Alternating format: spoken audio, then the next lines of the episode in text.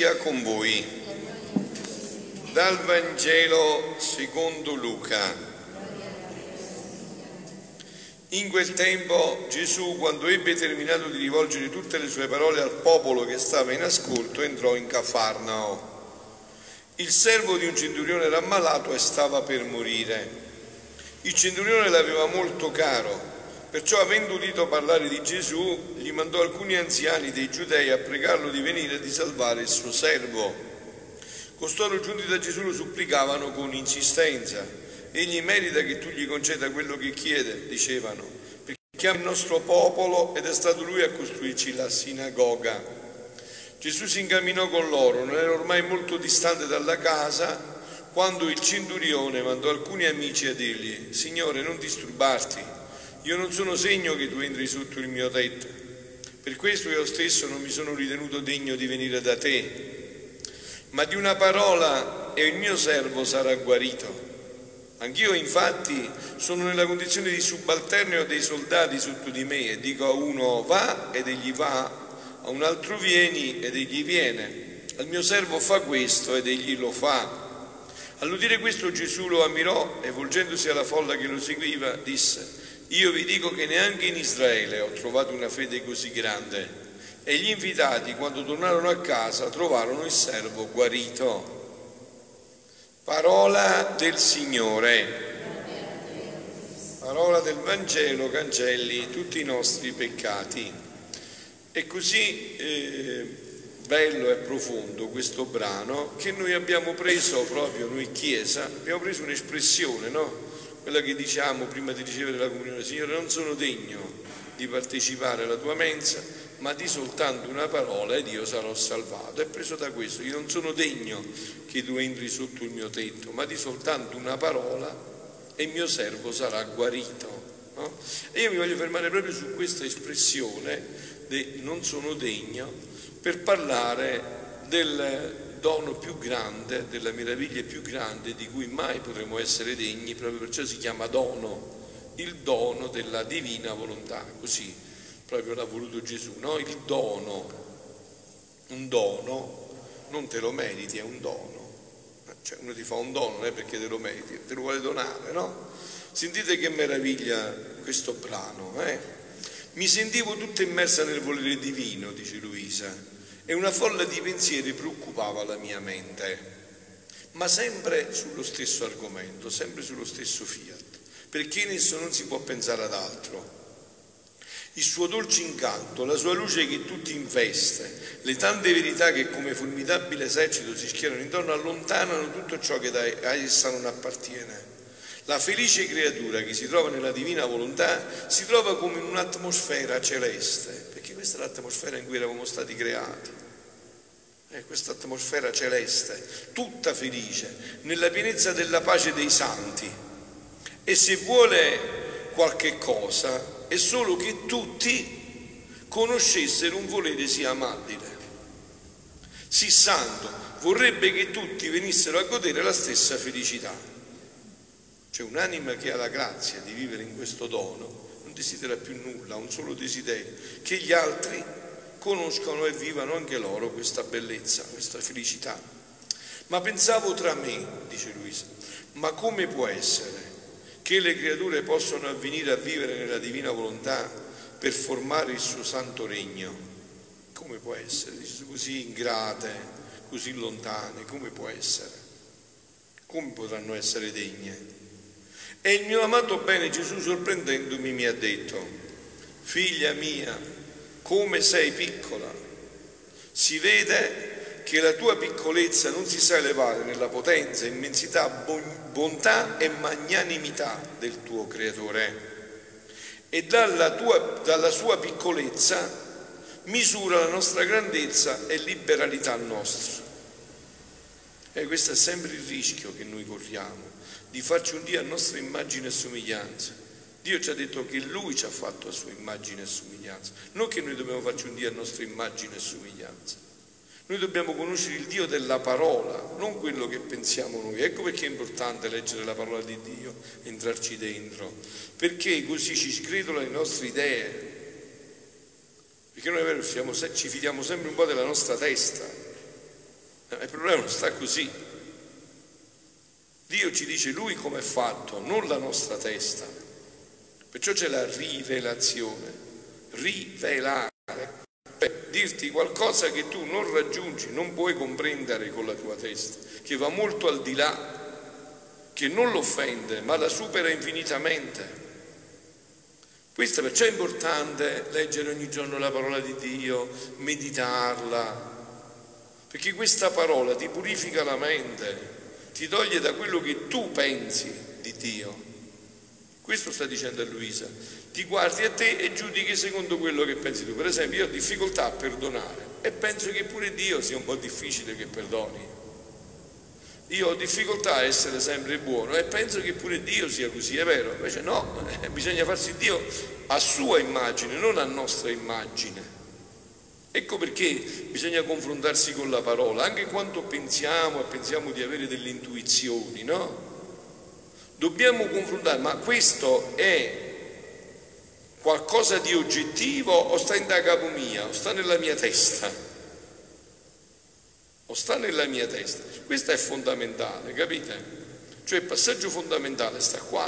Perciò è importante leggere la parola di Dio, confrontarsi in un discernimento spirituale, perché noi assolutizziamo quello che pensiamo nella nostra mente. Povera piccina, ti sperdi nei nostri interminabili poteri e non sai dare il giusto peso ai nostri modi divini e infiniti. È vero che umanamente parlando, per la creatura accerchiata dai mali come sta, figuriamoci adesso, no? Vivere nel mio volere, formare il suo regno in mezzo a loro, è come se volesse toccare il cielo con un dito. Bella questa espressione, espressione che sentivo sempre da bambino, no? Mio paese, ma sembra che vuole toccare il cielo con il dito. Cioè è impossibile umanamente parlando. Ciò che è impossibile, ma ciò che è impossibile agli uomini è possibile a Dio. Ecco perché noi rischiamo sempre quando facciamo un Dio a nostra immagine e somiglianza. Vi ripeto, ecco perché il cibo quotidiano deve essere la parola di Dio. La parola. Piano piano, leggi oggi, leggi domani, ti cambi il cervello, non ti fa fare un Dio a tua immagine. Ecco perché la Bibbia dovrebbe stare al primo posto nella nostra casa, che in quella parola si cambia tutto.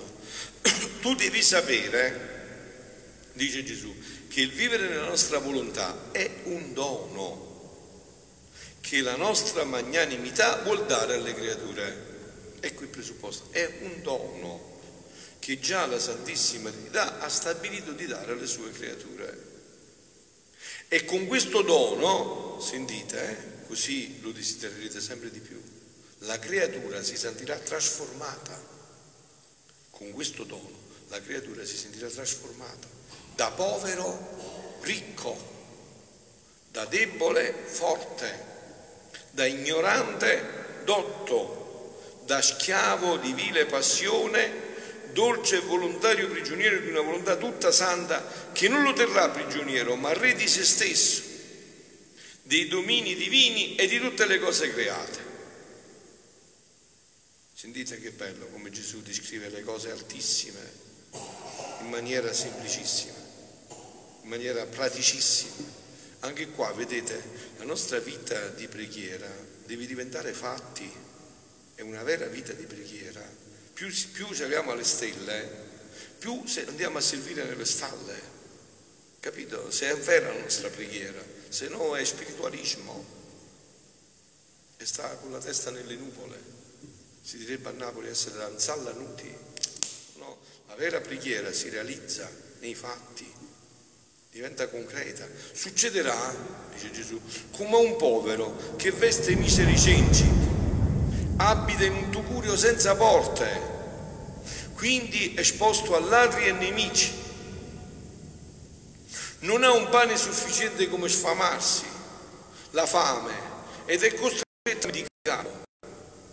Se un re gli desse per dono 1.000.000, il povero cambierebbe la sua sorte e non più farebbe la figura di un povero mendico, ma di un signore che possiede palazzi, ville, veste con decenza, tiene cibi abbondanti e si mette in condizione di poter aiutare gli altri. Capito? Quindi questo era un poverissimo, va uno gli fa una lauta offerta e da povero diventa ricco, si compra le case, le ville e addirittura c'ha tanti soldi che può pure aiutare gli altri. Chi ha cambiato la sorte di questo povero? Chi è che gli ha cambiato la sorte? Il milione ricevuto in dono. Morta tua nonna, tua mamma ti ha lasciato €1 miliardo e chi ti ha cambiato la sorte? €1 miliardo ricevuto in dono. Mica te lo meritavi. Anzi, magari veramente hai fatto pure molte berichinate, la mamma non doveva neanche lasciarlo, ma insomma, per amore l'ha lasciato, no? Ora, se una vile moneta tiene virtù di cambiare la sorte di un povero infelice, molto più il gran dono della nostra volontà. Ma che bella, eh? Che meraviglia. Questo attende l'umanità, se lo vuole. Dato come dono, cambierà la sorte infelice delle umane generazioni, a meno che chi volontariamente vuole restare nella sua infelicità. Dio rispetta sempre la libertà, no? Sapete che molti decidono di essere infelici, perciò non si può fare niente, sapete? Così chiude il suo io. Che vuoi fare? Niente. Puoi fare niente, devi vederlo infelice. Almeno chi volontariamente vuole, molto più che questo dono fu dato all'uomo al principio della sua creazione, è ingrato, lo respinse col fare la sua volontà, sottraendosi alla nostra, dalla nostra. Qua c'è il punto che io vi sottolineo sempre, questo è il guaio, lasciate perdere le altre cose, il guaio sta qua e questo guaio ogni volta, peccato, egoismo, riproduce questo primo peccato.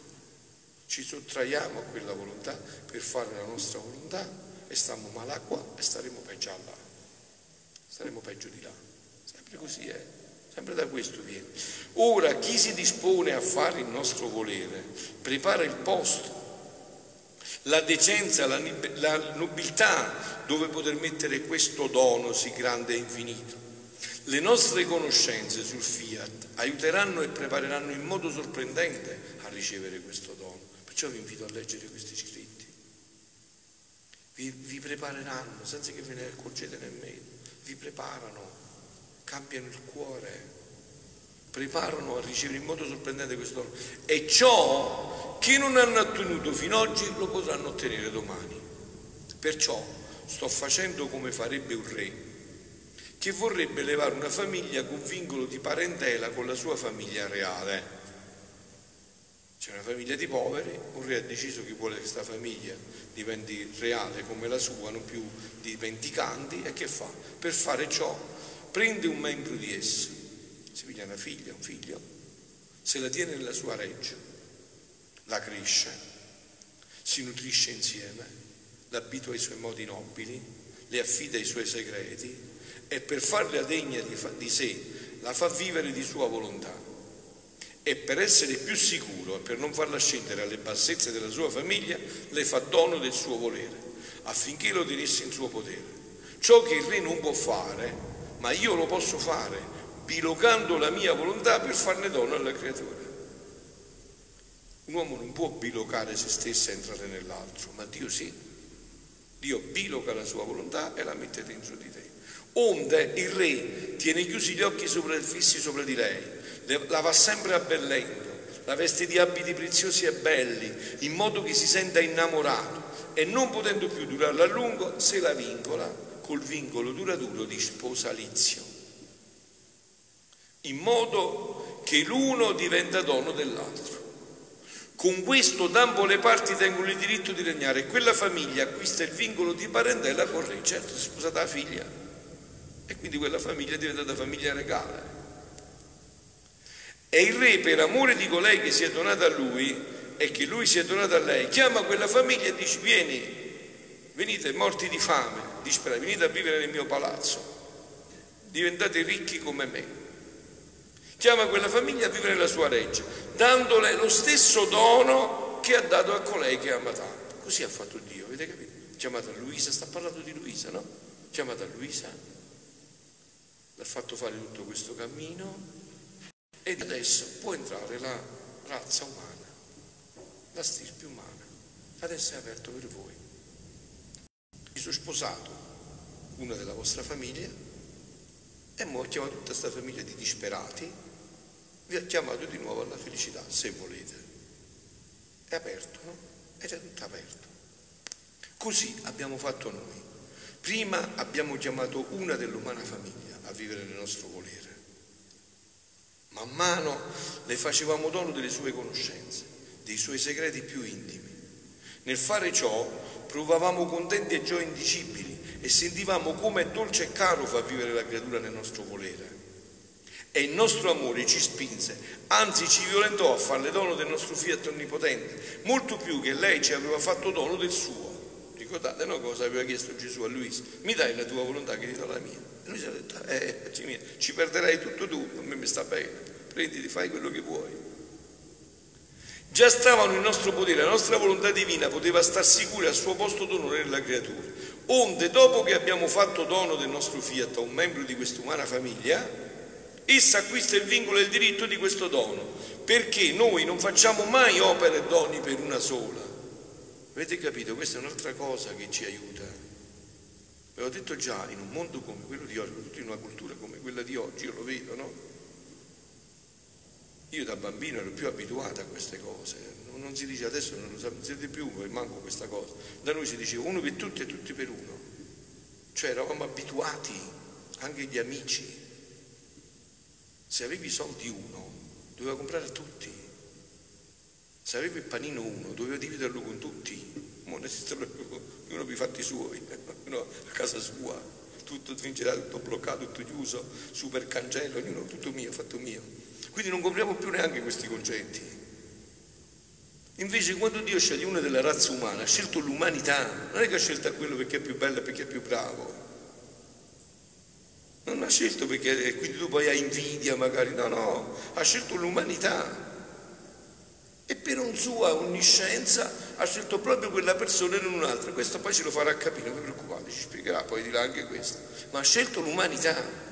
Come dice, perché noi non facciamo mai opere e doni per una sola. Ma quando facciamo opere e doni, li facciamo sempre in modi universali. Gesù, per chi è morto in croce?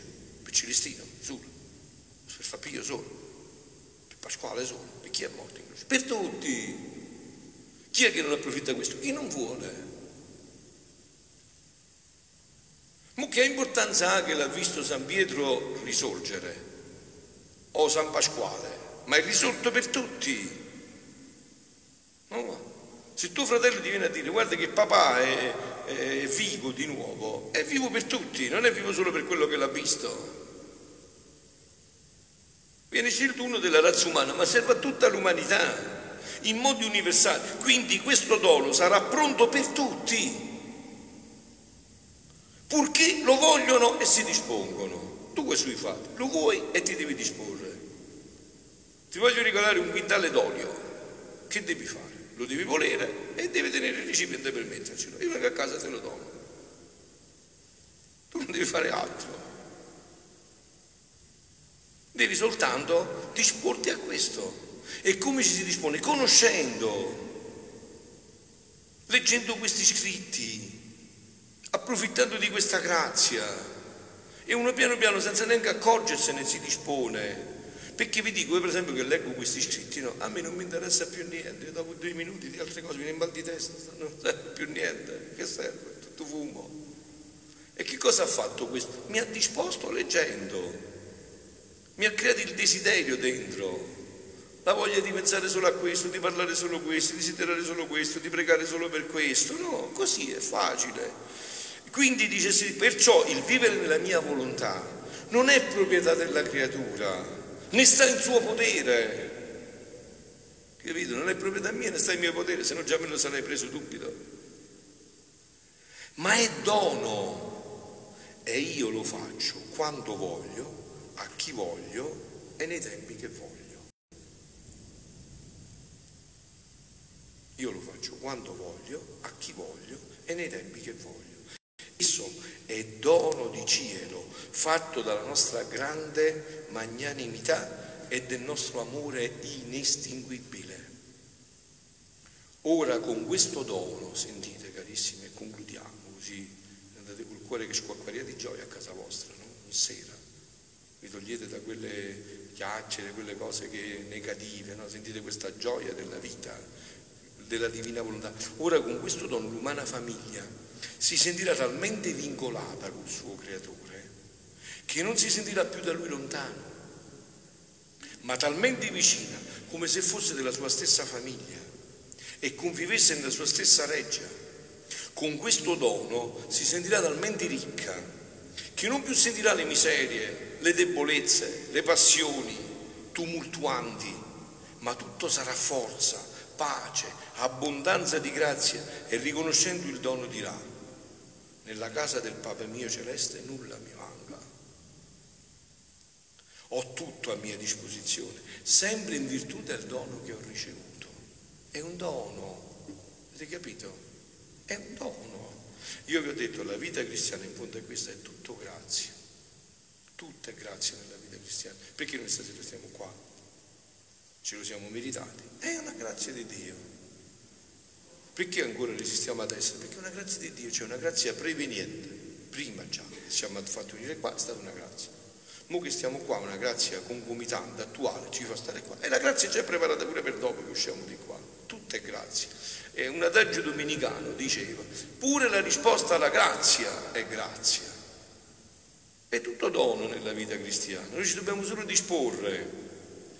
I doni li diamo sempre, e ho concluso, per effetto del nostro amore e della nostra somma magnanimità, non è perché lo sei meritato. Io tante volte mi chiedo, no? Bambino nel mio paese, tanti ragazzi molto più intelligenti di me, ma non è che faccio l'umiltà, è veramente molto più intelligenti, più in gamba, più buoni. E come mai io giudico il dono del sacerdozio e loro no? È un dono infinito, va a capire dove. C'è tanti ragazzi compagni miei intelligentissimi che è diventato magistrato, certamente intelligenti, quelli che andavamo a scuola, al liceo classico, è un mistero infinito di Dio, chissà come Dio fa, è un mistero, è grazia, tutto è grazia. Insomma, e se ciò non fosse, o volessimo badare, sentite, se le creature meritano o no, se ha fatto dei sacrifici, allora non sarebbe più dono, ma mercede. Se io dico: Signore, ma io ho fatto i sacrifici, me lo merito, questo me lo devi dare, non è più dono, me lo deve dare, me lo merito, ho fatto i sacrifici. E il nostro dono si renderebbe come diritto e schiavo della creatura, mentre noi, i nostri doni, non siamo schiavi di nessuno. Difatti, sentite come conclude, l'uomo non esisteva ancora e prima che lui fosse già creammo il cielo, il sole, il vento, il mare, la terra fiorita e tutto il resto per farne dono all'uomo. Ricordate in Genesi, no, come è descritta la creazione: primo giorno, secondo giorno, terzo giorno tutte le opere fatte, quarto giorno, al sesto giorno arriva l'uomo e trova tutto sto popolo di ben di Dio. E perché se l'era meritato? Ha fatto per l'amore di Dio, ci ha creato tutto e poi l'ha messo dentro questi doni. Che cosa aveva fatto per meritare doni così grandi e perenni? Nulla. E nell'atto di crearlo gli demmo il gran dono che supera tutti gli altri, la nostra vita, il dono del Fiat Onnipotente. Non è che ti ha dato tutto questo. Disse Dio: non solo ti faccio tutto questo, tutti i doni preternaturali che non mi fermo a dire tutto, ti do proprio me stesso dentro di te, ti do la mia vita divina. Ti do proprio la mia vita dentro la tua vita, ti do la mia vita divina. E sebbene lo respinse questo dono, chi lo respinse? Noi, io, tu, Adamo, insieme tutti, noi l'abbiamo respinto. E sebbene lo respinse, noi però non smettemmo di non darlo più, no, ma lo teniamo a riserva per darlo ai figli, lo stesso dono che ci respinse il Padre. Il dono viene dato nell'eccesso del nostro amore, il quale è tanto che non sa fare, non bada ai conti. Dio sa contare fino a uno, non sa contare di più, uno e si ferma. Ognuno è singolo, non fa i conti Dio. Voi immaginatevi se Dio dovesse fare i conti con la nostra vita. Tutti i peccati, mancanze, no? Peccati, pensieri, parole, opere, omicidi. Se fa i conti, voi immaginate che Dio fosse un computer e calcola tutto, e chi ne uscirebbe indenne da questo fatto?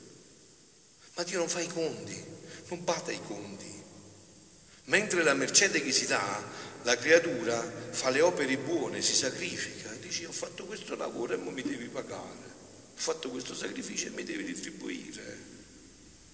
Si dà con giusta misura e a secondo chi merita. Mica ti paga a te se tu non hai lavorato. Mo adesso gli operai che stanno costruendo la casa della Divina Volontà, mica li pago io se non hanno lavorato, è vero? Se lo devono meritare, no? Non così del dono. Non così del dono. Perciò, concludiamo, chi potrebbe dubitare?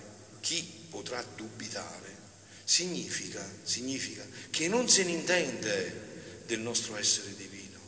Si è fatto un Dio a sua immagine e somiglianza. Non conosce che cos'è la Santissima Trinità in sé. Si è fatto un Dio secondo sé. Perciò, figlioli, vi voglio bene, leggete, volete un consiglio per dire: ma padre, ma come si fa per non farsi un Dio secondo sé? La parola di Dio e questi scritti di Luisa. Faccio ogni giorno l'umilia, la parola di Dio, dice: vedete che piano piano vi toglie tutto quello che avete pensato di Dio e diventa un altro Dio, il vero Dio. Quello che Lui si è rivelato, non che quello che noi pensiamo che sia Dio, non quello che noi pensiamo con la nostra testa. E né si intende del nostro essere divino, né delle nostre larghezze, né dove può giungere il nostro amore. Però vogliamo la corrispondenza della creatura, la gratitudine e il suo piccolo amore.